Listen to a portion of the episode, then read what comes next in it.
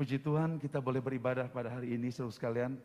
Uh, jadi bukan hanya di kita saja tapi di seluruh Indonesia senang beribadah peraya, pada perayaan Natal karena tahun inilah tahun rasanya merdeka untuk beribadah dengan bebas untuk perayaan Natal yang dulu ditahan-tahan tidak boleh banyak dan sebagainya dengan banyak protokol.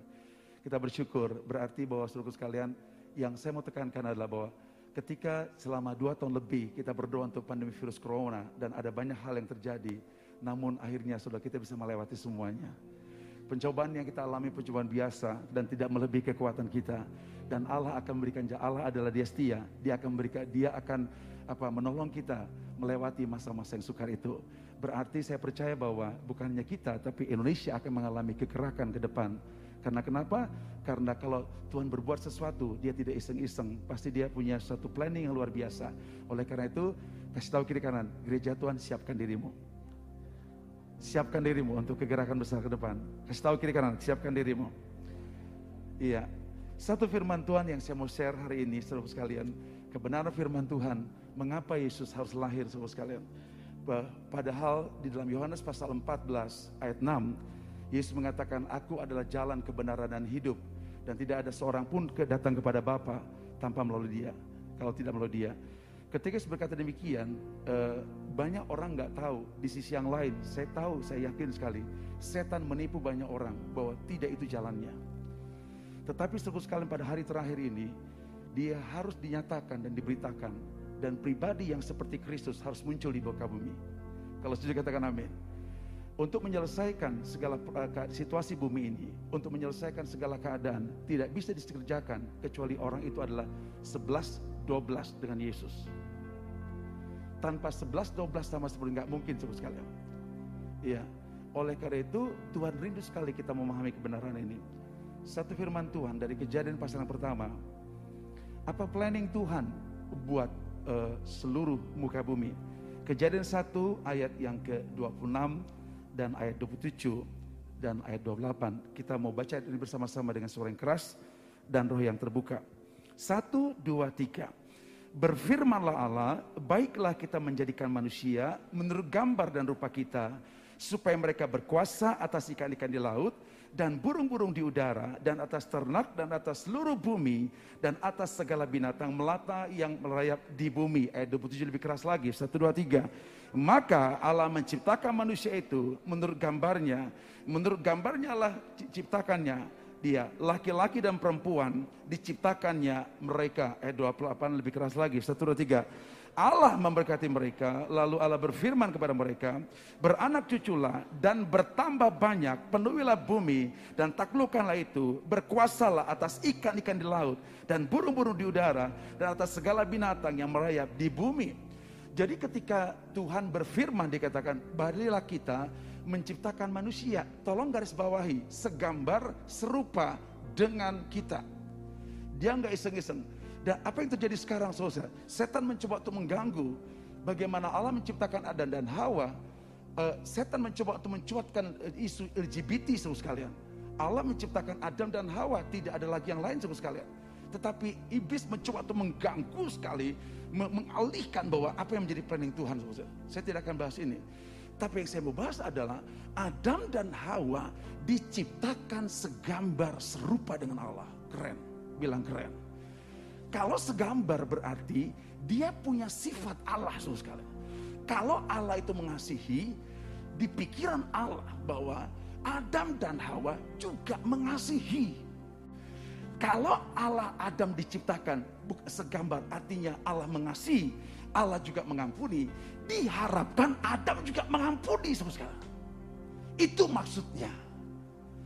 Tetapi karena Adam jatuh dalam dosa, sehingga Adam tidak bisa mengasihi, tidak bisa mengampuni. Jadi keren banget ketika Allah menciptakan Adam. Apa jadi sifatnya Allah, karakternya Allah itu ada sepenuhnya pada Adam dan Hawa. Itu sebabnya yang paling keren saudara sekalian. Dia bukan diciptakan dari debu dan tanah, tapi nafas Allah masuk kepada Adam. Segambar serupa. Serupa itu maksudnya apa? Kalau Allah itu adalah roh, maka kita juga manusia roh. Adam dan Hawa manusia roh. Kalau kenapa? Karena ketika Allah menciptakan Adam, Allah menghembuskan nafasnya kepada Adam. Jadi eh, nafas Allah, roh Allah ada pada dari Adam. Sehingga Adam bisa menyembah Tuhan. Adam bisa memuji Tuhan.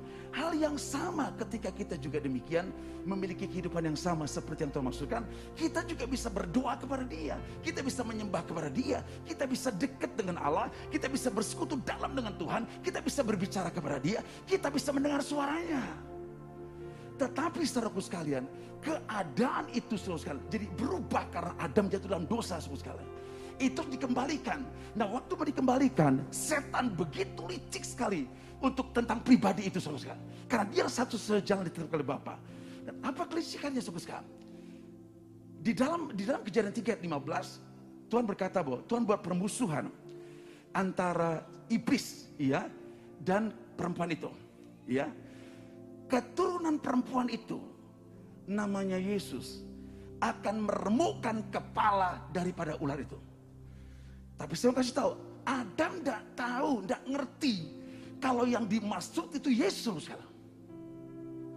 Seolah-olah beritanya datar. Setan simpen rapi-rapi supaya manusia tidak tahu tentang hal ini. Muncul Yesaya. Dia dapat nubuatan dari Yesaya pasal 9 ayat 6 dikatakan. Seorang anak telah lahir. Saya mau kasih tahu, emang waktu itu sudah lahir. Ini belum lahir betul nggak? Secara fisik belum lahir. Tetapi seterusnya sekalian, Ketika Yesaya mendapat nubuatan itu, itu tertutup rapi. Dia tahu seorang anak sudah lahir. Lah iyalah, dia sudah lahir karena dia Alpha dan Omega, betul nggak? Jadi bukan terjadi 2000 tahun yang lalu ada Yesus. Tapi sebelumnya sudah terjadi karena dia adalah Alpha dan Omega. Makanya dalam kitab Efesus dikatakan dengan tegas, sebelum dunia ada, kamu telah dipanggil oleh Kristus untuk menjadi kudus. Keren banget semua sekali. Jadi ketika Adam dan Hawa jatuh dalam dosa, ekspektasi Tuhan apa pun manusia ke depan, apa pun terjadi manusia, maka dipikir Allah manusia harus hidup dalam kekudusan. Ekspektasinya tinggi sekali. Hanya karena Kristus. Kenapa? Kenapa sebelum dijadikan? Karena sebelum dijadikan Kristus juga sudah ada. Nah di sisi yang lain dikatakan supaya kita semuanya menjadi anak-anaknya kapan terjadi, kapan mulai di, di, di, di planningkan. Ketika dunia belum ada, ya sudah ada. Dan Bapak punya planning. Yang terjadi di muka bumi adalah anak-anakku semuanya. Tidak ada penjahat, tidak ada tidak ada pembunuh, tidak ada yang melukai satu lain. Tidak ada yang adalah orang saling mengasihi saudara Tapi realnya saudara sekalian, karena dosa semuanya hancur saudara sekalian. Jadi sudah tengah muka bumi, aku jalan kebenaran hidup. Orang tidak ngerti. Tapi pada hari terakhir ini, dan kita bersyukur. Mungkin bangsa Israel tidak ngerti tentang ini semua. Mungkin ada banyak bangsa-bangsa tidak mengerti. Tapi hari ini dibongkar rahasia itu semua. Rahasia itu dahsyat dan luar biasa. Dan kalau kita, kita bukan bangsa Israel. Tapi kita oleh karena ketidaktaatan bangsa Israel. Kita menjadi orang percaya kepada dia. Semata-mata karena anugerah saudara. Oleh karena itu, kenapa itu harus, terjadi?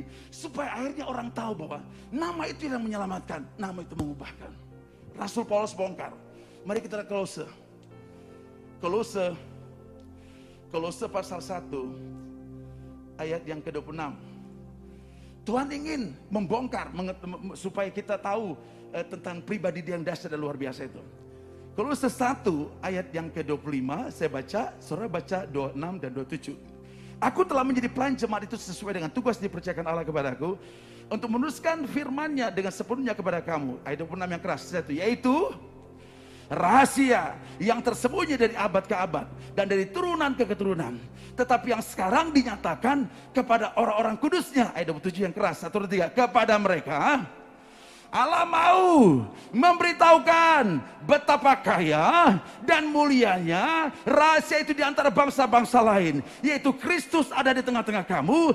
Kristus yang adalah pengharapan akan kemuliaan. Wow luar biasa sehingga dikatakan, aku harus, Paulus bangkit dikatakan, aku harus memberitahukan kekayaan Kristus di antara bangsa-bangsa. Dia satu-satunya jalan. Dia menanggung kutuk, dia menanggung kelemahan, dia menanggung segala luka hati kekecewaan. Dia memberikan masa depan yang luar biasa. Dia mengampuni dosa, dia melepaskan kita di kuasa dosa. Dia mampu menyembuhkan dan menyembuhkan. Dan Rasul Paulus bongkar itu saudara. Dia bongkar. Sehingga orang semuanya di muka bumi, siapa pun mereka, Siapa pun yang namanya manusia berhak dengan kesembuhan, berhak dengan kelepasan, berhak dengan kemerdekaan, berhak masuk kepada kemuliaan demi kemuliaan Tuhan. Tapi setan menipu saudara. Makanya Pastor Paulus bongkar dia tahu nggak ada kekayaan Kristus yang luar biasa yang ditutupi berabad-abad dari turunan kita ditutupi semua, tapi sekarang dibongkar dan tentang pribadi Yesus ada di tengah-tengah kita, Kristus tengah-tengah alam kita. Ketika kita lahir baru, kita mengundang Yesus tinggal dalam hati kita. Orang bilang nanti matinya masuk surga, amin. Kok nggak amin? Mati masuk surga hidup dipelihara, dijaga, hidup berkemenangan. Tapi realitanya ada banyak anak Tuhan sudah lahir baru. Jatuh bangun dalam dosa. Punya masalah keuangan, betul? Punya masalah rumah tangga. Dan mereka tidak bisa handle. Akhirnya mereka sungguh-sungguh dengan Tuhan mundur. Mereka lupa bahwa sekian tahun yang lalu mereka pernah yakin bahwa Yesus tinggal dalam batin mereka. Seolah-olah iblis berkemenangan. Tapi saya kita beritakan baik hari ini. Saya selalu menyampaikan tentang Christ in me and Christ in you. He is, powerful and wonderful and also he make a miracle. Tapi Tuhan bicara kepada saya, Leo, jangan sampai itu sebagai slogan. Kalau ditanya istri mana di Najronate. Istri mana ada di mana-mana. Istri mana ada dalam hati. Saya sudah lahir baru. Tapi hari ini saya mau sampaikan kepada firman Tuhan. Kita harus mengerti apa kejadiannya ketika istri dalam diri kita. Dan kita punya dampak yang luar biasa. Ini yang mau saya sampaikan sama sekalian. Poin pertama ketika kita menerima dia, kita memiliki yang namanya roh Kristus. Itu yang menyebabkan kita menjadi sama seperti Kristus. Keren. Mari kita buka Roma 8.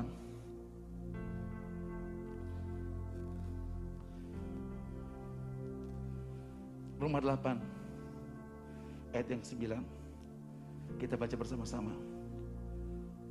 Roma 8 ayat yang ke-9.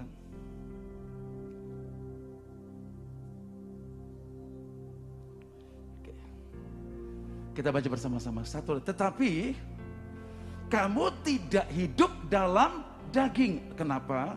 Melainkan dalam roh. Kenapa? Kalau memang roh Allah diam dalam kamu. Tetapi jika orang tidak memiliki roh Kristus, ia bukan milik Kristus. Wow. Ketika kita lahir baru, terima dia, dipastikan kita menerima roh Kristus. Kita menjadi milik Allah. Makanya Yesus eh, Yohanes pernah bilang ini. 1 Yohanes 26. Barang siapa percaya kepada Yesus. Barang siapa memiliki Yesus.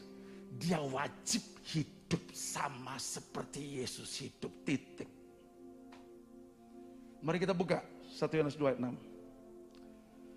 1 Yohanes 2 ayat 6. 1 Yohanes 2 ayat 6. Kita baca bersama-sama. 1, 2, 3. Yang keras ya. Satu, barang siapa mengatakan bahwa ia berada di dalam dia, ia wajib hidup sama seperti Kristus telah hidup. Terus kalau mungkin orang tidak ngerti, ya mana mungkinlah saya seperti Yesus. Saya masih di bumi. Nanti kalau di sorga seperti Yesus. Lalu dia ngomong sendiri kok betul nggak? Dan kemampuan itu bisa bisa kemampuan itu diberikan pada kita. Kemampuan apa? Dia memberikan rohnya tinggal dalam diri kita. Makanya Rasulnya bilang, Rasulnya bilang gini, kalau siapa yang percaya kepada dia, barang siapa mengatakan bahwa dia dalam Kristus, dia wajib hidup sama seperti Kristus hidup. Bayangkan kalau seluruh umat Tuhan wajib seperti Kristus hidup, nggak ada sakit hati, betul nggak? Nggak ada saling membenci, nggak ada, nggak ada perpecahan, nggak ada. Suami istri nggak akan berantem, betul nggak? Bilang haleluya. Kurang keras haleluyanya. Keluarga tidak ada bentrok-bentrok, gak ada. Karena mereka tekan kami, saya hidup, saya wajib hidup sama seperti Kristus. Suami juga demikian. Suami mengasihi istri. Istri tunduk kepada suami. Anak-anak menghormati orang tua. Betul. Tapi kalau tidak mengerti kebenaran ini, ya sudah. Pokoknya lahir baru, mati masuk sorga. Saya diberkati Tuhan, hidup saya diberkati jaga. Betul saya setuju. Tetapi kita harus paham bahwa kita wajib hidup sama seperti Kristus hidup. Tidak mungkin kita menjangkau jiwa-jiwa. Tidak mungkin kita menyelesaikan rencana Allah. Kecuali kita hidup sama seperti Kristus hidup. Ini bicara pikiran yang sama seperti Kristus, pikiran perasaan Kristus. Ini bicara karakter yang seperti Kristus. Ini bicara tujuan hidup sama seperti Kristus. Ini bicara kerinduan, deep desire in our heart. Ada kerinduan daripada dalam untuk menyenangkan hati dia. Ini keren. Sehingga saya punya keyakinan. Satu, dua Petrus satu. Mari kita buka. Dua Petrus satu. Dua Petrus satu.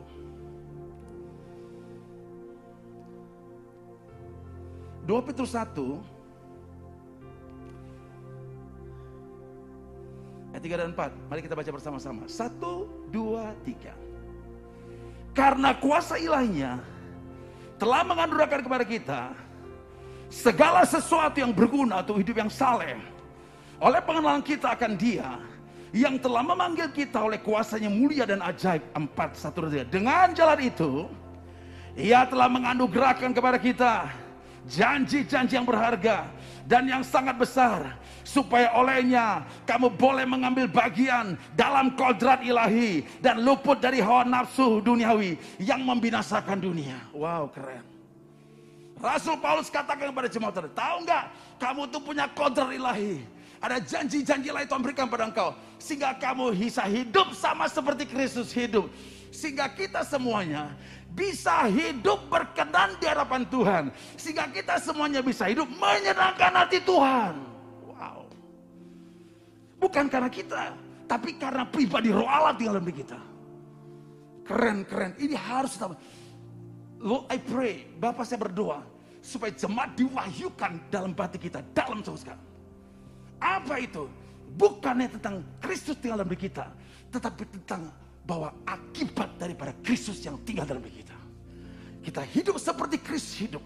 Kita milik daripada Kristus, kita milik roh Allah. Di sisi yang lain kita bisa menyenangkan hati Tuhan. Di satu sisi kita bisa hidup berkenan kepada Tuhan. Ini penting kita pahami. Kalau tidak, kita bergumul dengan sebuah perkenanan saudara. Kita lebih berkenan ingin buat perkenanan orang lain daripada diri kita. Makanya banyak anak-anak Tuhan insecure dalam hidup mereka. Mereka lebih berkaca berjam-jam di depan cermin untuk memahami siapa diri mereka. Dan ketika di cermin itu tidak seperti orang bilang, mereka yang ubah-ubah dan mereka menjadi orang yang hatinya terluka, kecewa, tidak bisa menerima diri sendiri. Tapi please dong, ngaca bukan di depan cermin, ngacalah di depan Yesus. Haleluya. Kok enggak amin? Haleluya. Ketika berkaca dengan Yesus, kita oh my God, saya akan seperti dia, seperti dia. Tapi kalau kita hanya ngaca di depan cermin, apa yang jadi? Ketika itu lebih kita bangga, ketika itu kurang kita minder saudara. Bukan berarti tidak boleh berkaca, paham ya? Haleluya, paham saudara sekalian? Sehingga banyak orang mengalami mental illness. Anak-anak muda mengalami itu saudara sekalian. Dia apa? Mentalnya sakit saudara sekalian. Karena dia tidak seperti yang dunia miliki. Dia lupa bahwa sebetulnya dia ngaca dengan Yesus. Selama dia, dia ngaca dengan bumi, ngaca dengan dunia, dia diaduk-aduk, diobok-obok dunia ini. Dan dia kalau hebat, luar biasa. Kalau nggak hebat, dia menjadi terpuruk dan dia luka hati dan kemudian dia kecewa. Paham saudara? Saya sedikit bagi berkat. Beberapa tahun lalu saya pergi keluar kota. Ada seorang anak muda. Setelah ibadah, saya tanya, dek, uh, dia seorang laki-laki kelas SMP kelas 2 saya bilang gimana kabar papa? Baik-baik om. Mama gimana? Nggak baik om. Kenapa nggak baik? Saya kapan waktu ingin bunuh dia. Alah. Saya bilang ke dia dek maaf ya emang kamu di sekolah belajar bunuh orang lain? Enggak om tapi saya kesel dengan dia karena dia selalu membandingkan saya dengan adik saya adik saya berhasil saya enggak saya tanya lagi dia Dek maaf ya, kamu ngerti nggak lahir baru? Ngerti om. Maksudnya apa? Yesus di hati. Yesus di hati dek. Oh iya om, bangga bener dia ngomong gitu. Terus dia bilang dek, kalau memang Yesus di hati, masa benci, membenci ibu kamu, betul nggak? Anggap entengnya lahir baru. Sehingga itu diringankan, paham gak? Sehingga ya nggak apa-apalah kalau saya ingin bunuh ibu saya. Nggak apa-apalah kalau saya benci dengan mereka. Dek, kamu jangan mempermainkan firman Tuhan. Tidak bisa.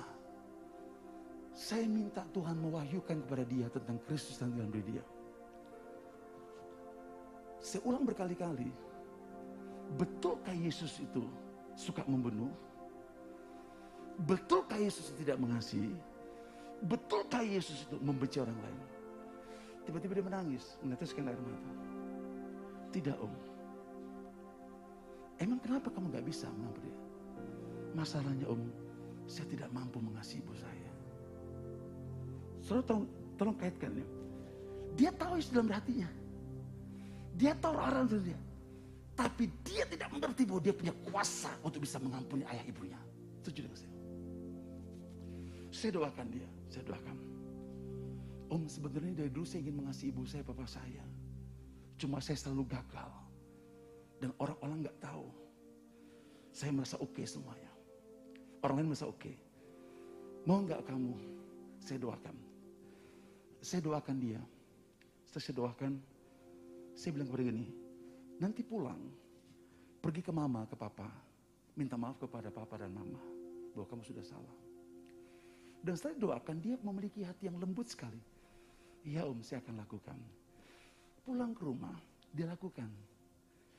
Terus kemudian papanya, bapak mama kaget, anak saya kesambat apa jadi begini modelnya, saya. Akhirnya saya ceritakan anak bapak begini-gini. Oh, saya baru tahu kalau anak ini membunuh saya, kaget saya gitu loh. Padahal saya baik dengan dia. Dan ibunya juga baik. Ya baik sih mungkin cerewetnya aja ya mungkin ya. Ya namanya ibu-ibu seluruh sekalian. Bukan bukan bukan membenci kamu gitu loh. Ya, dia kerjakan itu, dia menangis. Om, saya semalaman tidak bisa tidur. Lo kenapa? Karena saya merasa bahwa Yesus itu bukan hanya lahir di palungan dan di hati saya saja.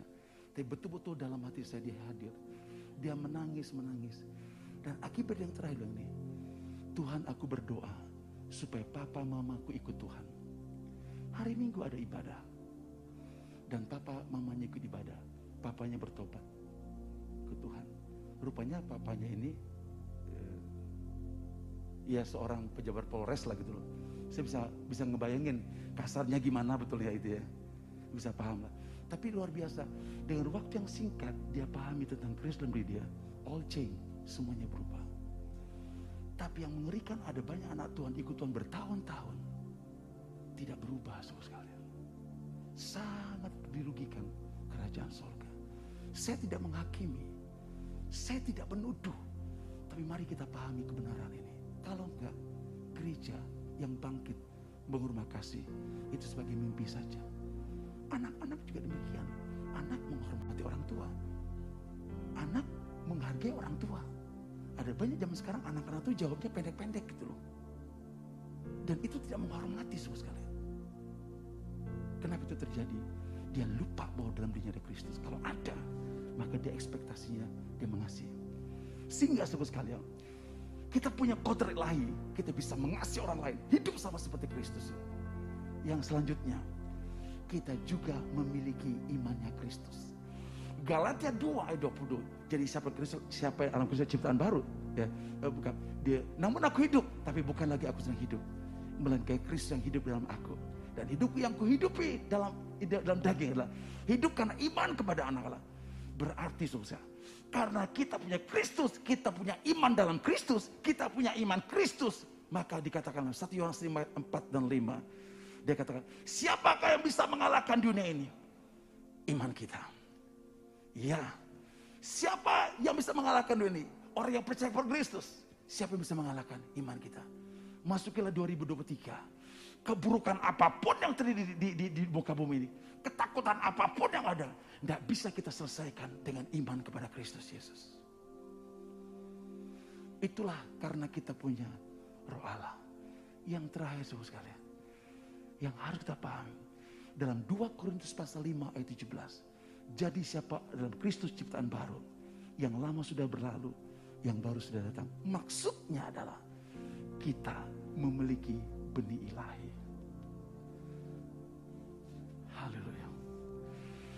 Benih ilahi inilah yang memampukan kita hidup sama seperti Kristus Yesus hidup. Haleluya. Paham saudara? Inilah kerinduan Tuhan. Dan kali yang terakhir dikatakan di dalam dikatakan dalam Efesus 1 13 14 bahwa Roh Kudus diberikan pada kita sebagai meterai bahwa apa yang Allah janjikan semuanya pasti dikenapi dalam hidup kita. Kuat sekali kerinduan daripada Bapa itu dikenapi dalam hidup kita. Dengan demikian,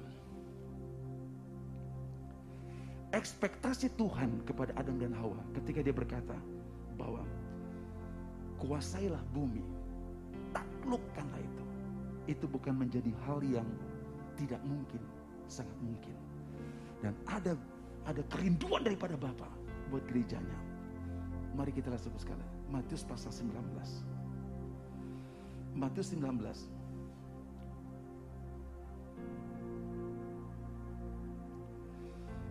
Matius 28.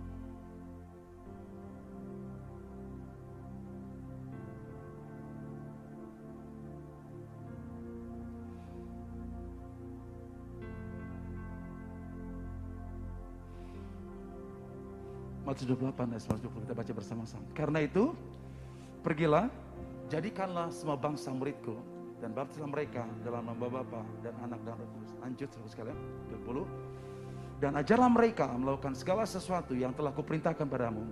Dan ketahuilah, aku menyertai kamu senantiasa sampai kepada zaman. Jadi kerinduan Tuhan kenapa dia letakkan melalui Yesus. Karena pekerjaan besar yang harus diselesaikan di muka bumi. Yaitu memberitakan Injil dan menjadikan semua bangsa murid Tuhan. Tidak mungkin bisa dikerjakan melalui orang-orang yang tidak serupa dengan Kristus. Itu sebabnya saudara sekalian, ada banyak orang yang mengalami dia ikut Tuhan dan dia tidak mengalami realnya pekerjaan Tuhan dalam rumah tangga, ekonomi, dan banyak aspek yang lain. Ada banyak orang yang kecewa menurut Tuhan. Mungkin tidak kecewa, tetapi maju tidak, mundur tidak. Mungkin bukan maju tidak, mundur tidak, tapi merasa nyaman dengan yang mereka miliki. Karena mereka sudah bisa disetarakan dengan kesuksesan menurut definisi dunia. Setan menipu. Tapi ketika kita memiliki roh Kristus itu membuat kita tidak habis-habisnya. Terus lebih lagi, terus lebih lagi, terus lebih lagi, terus lebih lagi. Keserupaan dengan Kristus. Hati seperti Kristus. Pikiran seperti Jadi apa pun yang coba mendistract kita di sebelah kiri. Paulus pernah bilang katanya, malahan semua ku anggap rugi karena pengenalan Kristus. Dia memiliki banyak hal, tapi banyak hal tidak menjadi tujuan hidup dia. Dia kata, ku anggap rugi. Dan yang menjadi kerinduanku adalah, aku ingin mengenal dia. Memiliki banyak hal, tapi banyak hal ini tidak bisa mengalihkan perhatian dia untuk tetap mencintai Tuhan. Dan banyak hal ini tidak dipakai dia untuk dirinya sendiri. Sehingga dia terus mencintai Tuhan. Bukan seolah-olah aku sudah proses. Enggak, aku belum proses. Tapi ini yang kubuat. Aku tinggalkan di belakangku. Aku berlari kepada tujuan. Supaya aku dapat menyelesaikan panggilan Tuhan. Gereja Tuhan. Mari kita bangkit menyelesaikan panggilan Tuhan. Amin. Saya ingat waktu saya pergi keluar kota. Orang-orang bicara utusan lintas budaya menjangkau jiwa-jiwa gitu ya, suka terabaikan. Saya senang jangkau di pulau ini, di kota desa-desa gitu. Waktu berbicara, tiba-tiba teringat, Leo, sebetulnya kamu itu sudah mulai menjangkau suku, terab suku terabaikan. Ya, suku kita betul nggak? Di kantor ada suku kita, tetangga sebelah suku kita betul nggak? Bilang haleluya. Ya, di kantor, di kampus, di sekolah, suku kita semuanya. Cuma kita nggak ngerti bahwa bu, bukan nggak ngerti, nggak mau ngerti bahwa sebetulnya itu penjangkauan. Nah bagi kita harus pergi ke mana-mana gitu ya. Padahal suku kita adalah suku yang belum terjangkaukan. Kalau kita berdiri pergi untuk beritakan memuridkan. Saya yakin sekian tahun gereja ini ada. Sudah banyak komunitas-komunitas suku kita yang menyembah kepada. Tapi itu sekian tahun tidak terjadi. Karena gereja tidak mengerti tujuan Tuhan. Kalaupun mengerti, didistract dengan pergumulan-pergumulan pribadi, emosi, pikiran yang salah, emosi negatif, tujuan yang gak tepat, kerinduan yang gak pas, sehingga teralihkan. Tapi kita sedang berbicara tentang sebuah terabaikan. Tapi kita tidak melakukan apa yang kita bicarakan. Tapi kita mendiskusikan apa kita bicarakan. Biarlah hari ini anak-anak muda bangkit semuanya. Keluarga kalau bangkit semuanya. Apa tujuannya? So? Tujuannya satu. Supaya apa yang menjadi tujuan Tuhan. Itu bisa kita selesaikan. Itu sebabnya diletakkan rohnya tinggal dalam diri kita. Benih ilahi ada dalam diri kita. Sifat ilahi ada pada kita. Bukan sifat ilahi. Rohnya tinggal dalam diri kita. Sehingga kita bisa berkemenangan dalam segala. Ada yang suka saya. Saya sekali, biarlah momen Natal hari ini membuat kita mengintrospeksi diri. Saya pernah lahir baru sekian puluh tahun yang lalu. Betulkah saya mengalami perubahan yang radikal? Atau saya hanya pindah dulu gereja tradisi, sekarang gereja yang tidak tradisi. Dulu saya tidak aktif, sekarang aktif. Ubah pandangan itu. Kita memberikan dampak buat kota dan bangsa kita. Ada amin Bapak Ibu. Tidak ada cara yang lain. Serahkan hidupmu. Serahkan hidupmu kepada Tuhan. Bahwa milik hidup kita bukan milik kita. Sehingga Paulus katakan, semua ya, yang peng, apa se, semua rahasia berabad-abad itu disembunyikan oleh setan. Yesus pernah ngomong yang Yohanes 14 setan. Aku jalan kepada hidup. Setan tipu supaya orang nggak ngerti. Eh, Paulus pernah bilang bahwa kamu itu ditetapkan menjadi anak Allah, bisa hidup kudus, ditutupi sama setan. Orang hanya tahu lahir baru, tapi orang nggak tahu ada hal yang ilahi dalam diri dia yang menyebabkan dia bisa hidup seperti Yesus Kristus hidup. Amin. Katakan kiri kanan, barang siapa berkata, ia memiliki Yesus, ia harus hidup. Ia wajib hidup sama seperti Kristus hidup. Ada amin. Kalau kalau paham yang dalam ini menyebabkan uh, keluarga kita ada damai sejahtera kita tidak bolak-balik, nggak bolak-balik menjadi pribadi yang kalau suaminya suka marah, marah, nggak marah, nggak marah, nggak capek gitu ya. Tapi kita terus menjadi orang yang penuh kesabaran, penuh kesabaran, penuh kesabaran ya. Saya yakin masalah banyak terjadi, tapi jangan bolak-balik terus begitu yang seolah kita tidak pernah naik kelas sekalian. Bukan berarti kita salah, artinya itu ada pemahaman kita yang nggak tepat yang harus diubahkan. Atau kita masih punya pergumulan-pergumulan emosi negatif, ya yang lucunya kadang-kala waktu muda juga emosi negatif, tua juga punya emosi negatif. Padahal kita punya Kristus, harusnya ada perubahan sebut sekalian. Paham sebut sekalian? Ini yang harus kita miliki. Nah ketika kita paham ini sebut sekalian, apa yang terjadi? Kita mulai menyatakan Kristus dalam hidup kita.